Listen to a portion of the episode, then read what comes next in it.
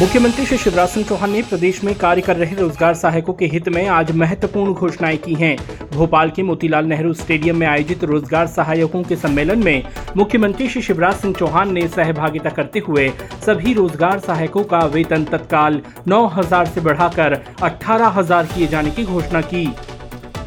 मुख्यमंत्री श्री शिवराज सिंह चौहान ने रोज़गार सहायकों के हित में कई अन्य घोषणाएँ भी की, जिसमें अब रोज़गार सहायकों की सेवाएँ समाप्त नहीं की जा सकेंगी। विभागीय जाँच, अन्य जाँच आदि के पश्चात आवश्यक प्रक्रिया अपनाने के बाद कार्रवाई होगी। सामान्य अवकाश, प्रसूति अवकाश, ऐच्छिक अवकाश दिया जाएगा।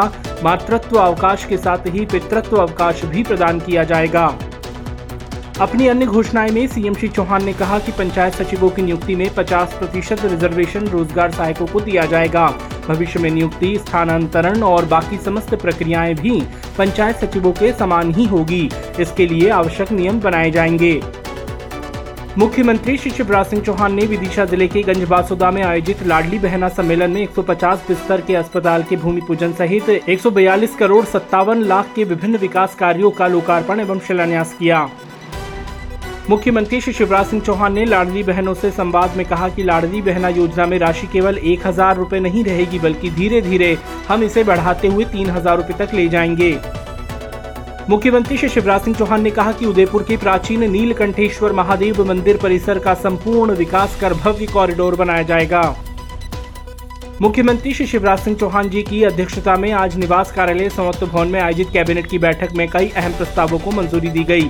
कैबिनेट ने प्रदेश के छह जिलों में खरगोन, थार, भिंड, बालाघाट, टीकमगढ़ और सीधी में नवीन मेडिकल कॉलेज खोलने की स्वीकृति प्रदान की। प्रदेश में 33 नवीन सर्व सुविधा युक्त सीएम राइज स्कूल के निर्माण के लिए 1335 करोड़ 20 लाख रुपए मंजूर किए गए हैं।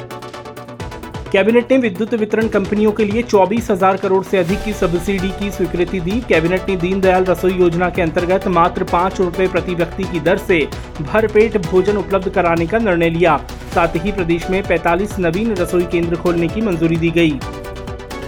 कैबिनेट ने प्राइस सपोर्ट स्कीम के तहत प्रदेश के किसानों को मंडी एवं निराश्रित शुल्क की छूट की स्वीकृति प्रदान की। ये छूट ग्रीष्मकालीन मूंग और ग्रीष्मकालीन उड़द के उपार्जन पर भी लागू होगी। सीप अंबार कॉम्प्लेक्स सिंचाई परियोजना फ़ेज़ टू के निर्माण के लिए 190 करोड़ 11 लाख रूपए मंजूर किए गए। मध्य प्रदेश पुलिस स्वास्थ्य सुरक्षा योजना को आगामी पाँच वर्ष तक संचालित किए जाने का निर्णय लिया गया।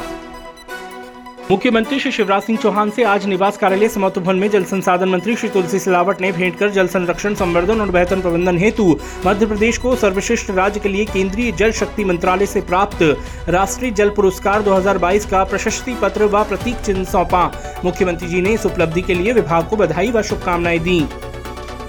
अपने प्रतिदिन पौधरोपण के संकल्प क्रम में मुख्यमंत्री श्री चौहान ने श्यामलाल सिंचित उद्यान में बरगद, आंवला और करंज के पौधे रोपे।